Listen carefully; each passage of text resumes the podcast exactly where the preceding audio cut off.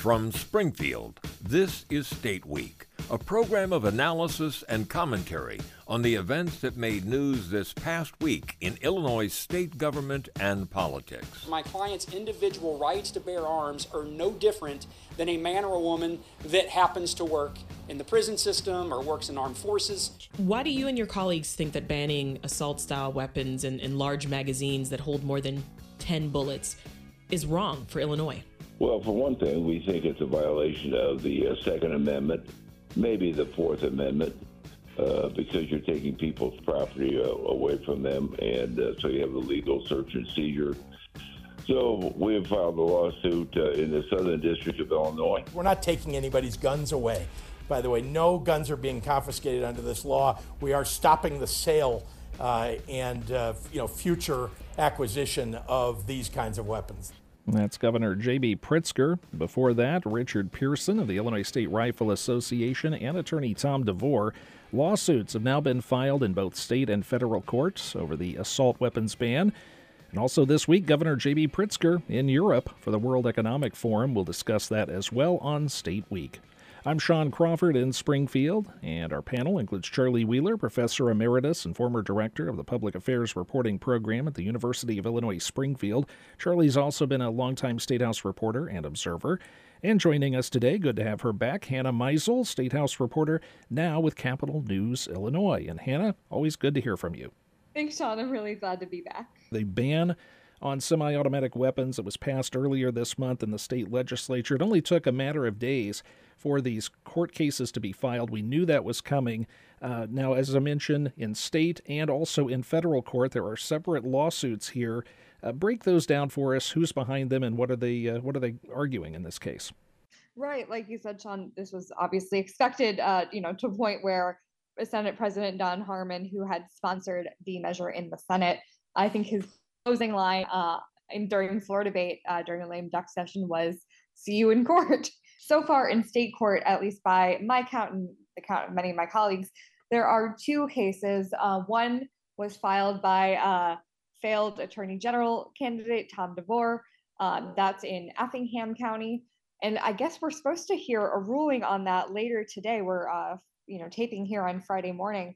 And then the other one it was filed in Crawford County, which is a little bit east of Effingham County, right on the Indiana border.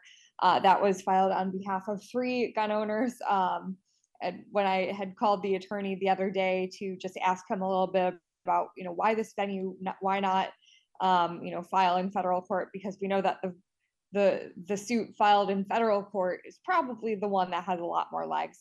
You know, he it sounded like he was just doing his due diligence. Uh, he told me that one of the uh, plaintiffs was a longtime uh, client of his, and so all of the lawsuits contain a little bit different uh, legal arguments. You know, for example, the one in Crawford County really focused on a lot of the bulk of the suit uh, was like, you know, this is impractical. A lot of the, you know, the weapons that are listed in law classified as assault weapons.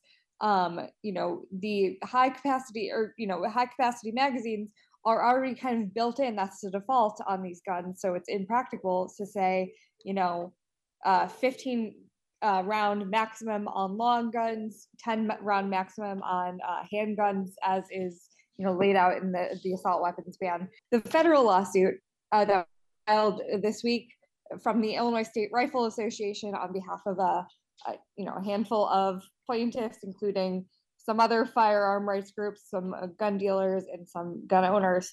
Uh, that's the one that we will probably see uh, have a lot more legs. You know, all of these lawsuits uh, depend, though, on last year's U.S. Supreme Court ruling in the New York uh, concealed carry, you know, licensing case that you know, no, no, matter the details of the New York one, the effectiveness uh, from the opinion authored by Clarence Thomas is that it, you know, far expands the definition of the Second Amendment and directs lower courts to you know kind of revisit uh, gun regulations and say you know if these gun regulations weren't true to what we had at the founding of the nation then you know strike them down. Yeah charlie would you agree that the the federal case is the one to watch here the federal lawsuit that's been filed Yeah, I would think that would be the most important one because some of these the state cases, I forget which one, but they the plaintiffs made the argument that well, the legislature didn't follow the rules in passing this legislation because it wasn't read. Uh, the, the text of the law was not read on three separate days. Well, in fact, what the state constitution says is that the title of the bill has to be read on three separate days and that of course was met because i if i'm not mistaken the the underlying bill number was introduced oh what more than a year ago. And so some of these technical issues that were raised i think aren't going to get anywhere. I'm guessing that there was a little bit of forum shopping going on in terms of where these these suits were filed, doing it down in southern Illinois, southeastern Illinois, which tends to be more conservative, say, than were you to file a suit in uh, DuPage County. But I think, as Hannah said, the federal one is the one to watch because that's the one that more directly alleges the provisions of this law, as Hannah said, don't reflect what appears to be the opinion of the U.S. Supreme Court on what is legal and, and what is not, or what, what is allowed. Uh, the, the federal lawsuit argues, for example, that the guns and magazines that are being banned can't be considered unusual or dangerous, which appears to be the the legal distinction that would allow them to get around the Second Amendment, because these are very common firearms. These are ones that the majority of people who own firearms uh, would run afoul of these rules, so you can't say that they're uncommon. The the one element of this law that I think may have the best chance of surviving is the provision that outlaws so-called, I believe they're called switches, devices that you can add to any firearm that enable the firearm to become the equivalent of a machine gun. And because the the law is written with a provision called a severability clause, which says that if any portion of this law is thrown out, the rest of the law can stand. I can see a situation in which a judge would say, well, you can't ban these guns and magazines because they're very popular. They're not unusual. They're not uncommon. People have them. But on the other hand, switches are a device uh, that falls outside that definition. And so we're going to throw out the ban on the common, the firearms that many, many people have. But we are going to say that these switches are unusual or dangerous because they allow regular guns to be turned into machine guns. And so that portion of the law, in, my mind, has a better chance of standing than the rest of it. You know, I'd also like to mention that, you know, Illinois is the ninth state to uh, implement some sort of assault weapons ban. They're all slightly different in all of the cases. But, um, you know, because of this New York ruling last year from the US Supreme Court, um, the ones that were already kind of making their way through the court system, they have, you know, a, a radically different uh, kind of trajectory uh, the ones that have already been looked at by federal courts and said, you know, yes, this is fine. Uh, people are going to try to, um, you know, take them to court again. But it's definitely kind of bragging rights. If the Illinois State Rifle Association, uh, if you know this federal lawsuit, or you know maybe we'll see another federal lawsuit that um, goes further, or maybe they'll be combined. We don't know, but um, if the Illinois suit is the one that goes all the way to the US Supreme Court, that's also bragging rights for, you know, the Illinois-based gun advocates. Uh, they can always say that they were the ones who brought down, you know, gun regulations everywhere. If the US Supreme Court does take this up in a year or two, or, you know, however long it takes to make it through the court system, um, and then that could have an effect on the whole country. And like I said, uh, they, they would love for Illinois' law to be the one that brings it all kind of crashing down. Yeah, Charlie, that right now, I mean, this law, well, it's been signed, and uh, you know, people are, are starting to tout that it, you know, the supporters touting that it's uh, in a, in effect. Really, uh, it's the, the the main thing that it's done is it's taken these guns away from gun stores being able to sell them. And if you were somebody looking to buy one, you might have a harder time doing so. But for people who already own one, there's always there has been that concern among them that the government's going to come and get our guns. Now, the governor at the beginning of the show said that's not the case. That's not what we're doing. But actually, they do want them to register those guns, and I would assume if people don't register uh, eventually here, that yeah, they could be confiscated. Uh, your thoughts on that, basically, what what the what the long term uh, reach of this law could be? Well, I think as as you suggested, Sean, there's an awful lot of misinformation.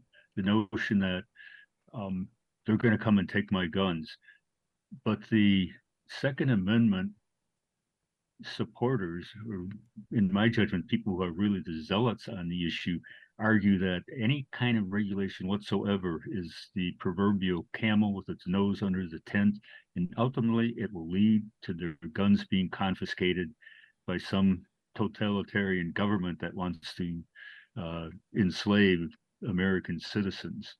Now, I don't think that's going to happen. If you think about it, there are other things that you own that you do have to register. I'm assuming that, Sean, that you and Hannah and all of our listeners who drive actually have license plates on their vehicles. And to do that, you have to register your car as an example of registration that goes on. And so nobody's going to come and take your car because your car is a dangerous uh, implement that could hurt someone in an accident. So this notion that they're going to come for the guns, I don't think that's going to happen and the the sheriffs, and I think it's something like more than 80 out of the 102 sheriffs have said, well, we're not going to enforce this law. We're not going to go uh, door to door looking to see if your guns are registered. That's not what the law provides. And no, the sheriffs aren't going to do that. And as a matter of fact, that portion of the law doesn't even take effect or, or individuals owning these guns now have until next January so what? At this point, it's more than 11 months to register. And if they don't, nobody's going to come by and take their gun. And it's a lot of fear mongering. And it's interesting to me, and I've said this before, some of these very same sheriffs who were bemoaning the fact that when the Pre-Trial Fairness Act took effect, the part of the Safety Act that was enacted, what, a couple of years ago, when it takes effect on January 1st, well, we're going to have to open up the, the doors of the jail to let everybody out because that's what the law says. And so they were very willing to apparently follow their erroneous interpretation of that particular law. But this law that, that hasn't even taken effect yet, they're saying, oh, no, we're not going to enforce it because we don't think it's constitutional. Yeah, and at the risk of sounding pedantic, I would point out that there are three branches of government. There's the legislative branch, which makes the laws there is the executive branch, which carries them out, including county sheriffs. And then there's the judicial branch that says whether or not these particular laws are constitutional. And it strikes me that none of the county sheriffs, I don't believe, uh, who are taking this stance, I don't believe any of them also are, are judges. I could be mistaken, but I, I don't think they're judges. So in my mind, there's a dereliction of their duty for them not to be willing to enforce the law, whatever it may be, at the point when it takes effect. Yeah, Hannah, that's a that's a point too. I think is worth getting back to is uh, the sheriffs who and, and you've written about this who have said that uh, they won't uh, help enforce this law. They find it to be unconstitutional. We we really, or at least I haven't seen a whole lot from lawmakers other than saying, "Oh, yes, they will." You know, I've heard that from the governor and others. Uh, yes, they will enforce it. That's their job but I've heard nothing. Have you heard anything more regarding that? Any type of discussions that might be taking place or any type of middle ground that people might reach, or is that just not going to happen? I don't know that there is a middle ground because it's kind of like Charlie said, it's such a theoretical argument. Like, this is, I hate to use this word, but like, there is really no other descriptor that I can think of because there is, like Charlie said, there's no part of the law that says that they would have to go house to house to you know look for unregistered assault weapons after January 1st 2024 you know the, a lot of you know these letters a lot of them were identical And it seems like a lot of messaging and grandstanding on the part of the sheriff saying, like, we don't believe in this law. Of course, sheriffs are elected uh, officials. This, you know, uh, for their more conservative constituents, this might engender them to them. In terms of any middle ground, no, not really. I mean, like, we saw, I think it was this week, the 16, which is amazing in itself, that there are 16 Democrats who represent DuPage County, the once, you know, totally red GOP bastion of the suburbs. Uh, these uh, 16 Democratic uh, lawmakers that represent DuPage uh, wrote, you know, a joint letter and said, you know, this is unacceptable for you to say that you weren't won't enforce the law. Um, by the way, I don't think it made it into my story, but it is technically a felony for a law enforcement officer to refuse to um, enforce a certain law. Then again, you know, I'm always thankful when I get pulled over and um, you know a, law, a, police officer lets me off with a warning instead of a ticket. Does that mean that they're not enforcing the law? It is kind of a gray area. But you know all that being said yes this this, this these letters were grandstanding. There is no provision that would force them to go to go check to see if neighbor bob actually has an assault weapon that he didn't re- register after january 1st and charlie before we move on i'll let you weigh in on that i mean any, i know you're not an attorney but as far as uh, uh, your thoughts on that eventually I, I, would think that yeah you're going to be forced to uphold the law um, or you could face some other consequences. Yeah, I, I assume the ultimate consequences would that you would be brought before some tribunal uh, on the grounds that you're not fulfilling your legal obligations as a law enforcement officer. But I don't see that happening. My guess is that ultimately the sheriffs will do whatever is required of them. And if they don't agree with the law, there's other things that are more pressing for them to do than go door to door looking for unregistered guns. Where I see the difficulty might be is if you're driving with one of these weapons and you're stopped for speeding or whatever, and the sheriff or well local police for that matter see it, they may ask, "Is this registered?" And if not, then you may face some consequences.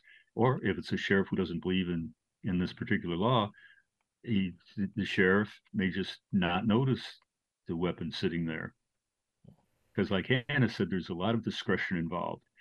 If I were to have gotten a ticket, an actual ticket, every time that I was stopped for a policeman for not, what would you say, to be honest, for speeding, uh, I probably wouldn't have a driver's license now. But they were kind and they would give me a warning and I would go on my way. Well, we'll continue to talk about this topic, I know, over the next several weeks and maybe months as well.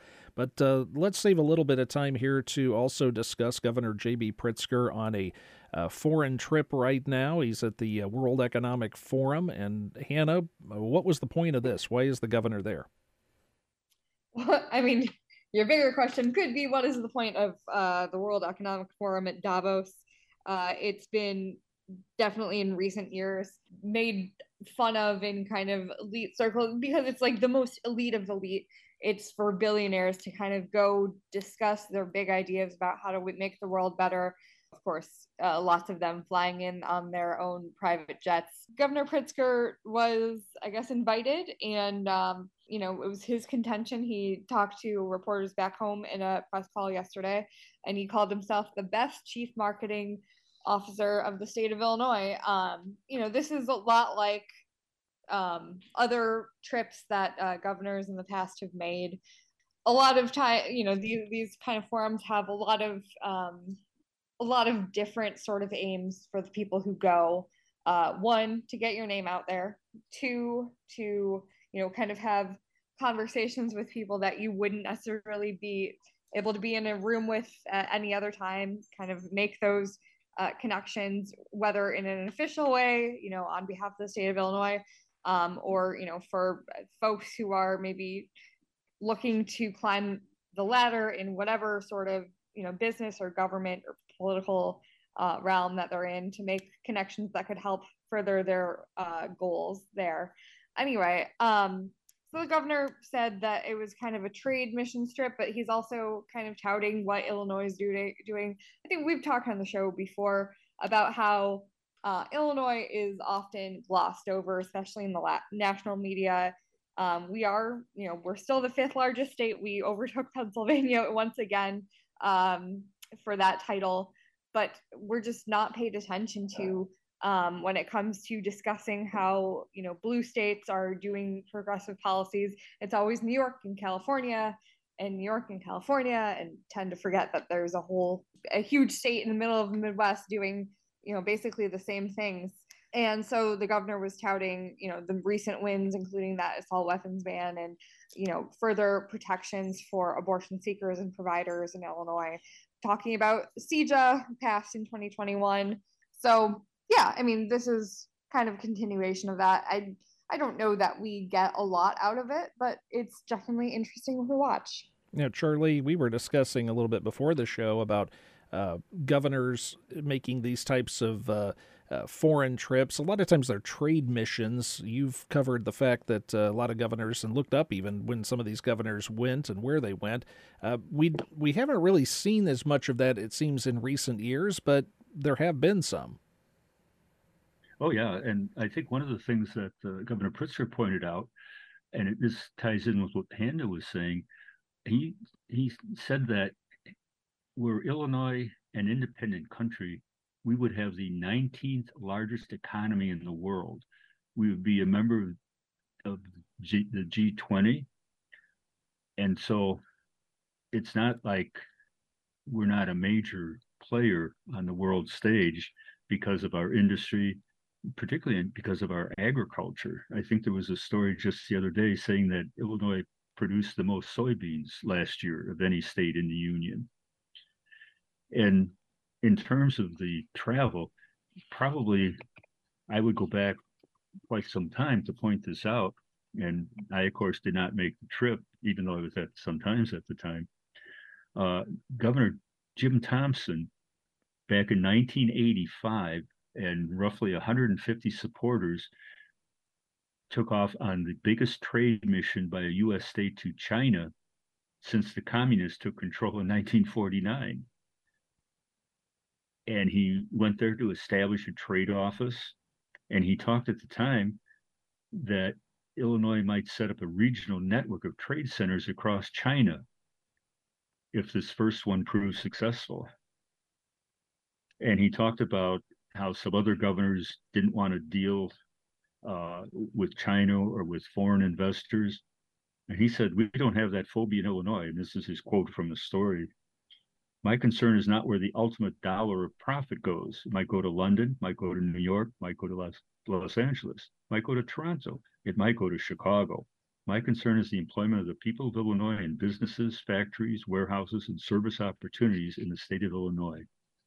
And at the time that uh, he left office, we had, oh gosh, I want to say like maybe a dozen trade offices all around the, the world. And now, currently, we only have maybe half a dozen. But Thompson was very big on that.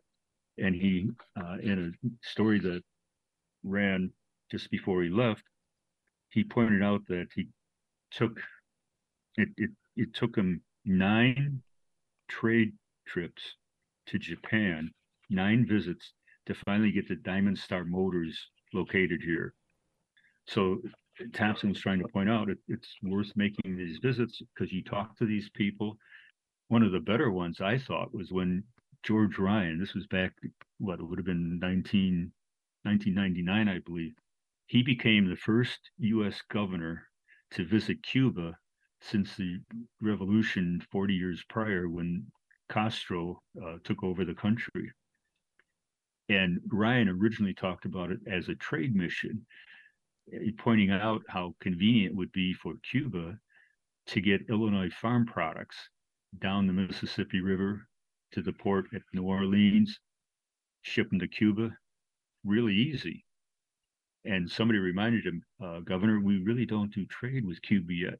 So it was branded as a humanitarian mission. He had an hours long meeting with Castro, although it was reported mostly that he listened as Castro droned on, and he went with with people who represented agribusiness, pharmaceuticals, medical firms that would benefit from an end to the embargo. And and so yeah, this is not a new thing, and it's an ongoing thing.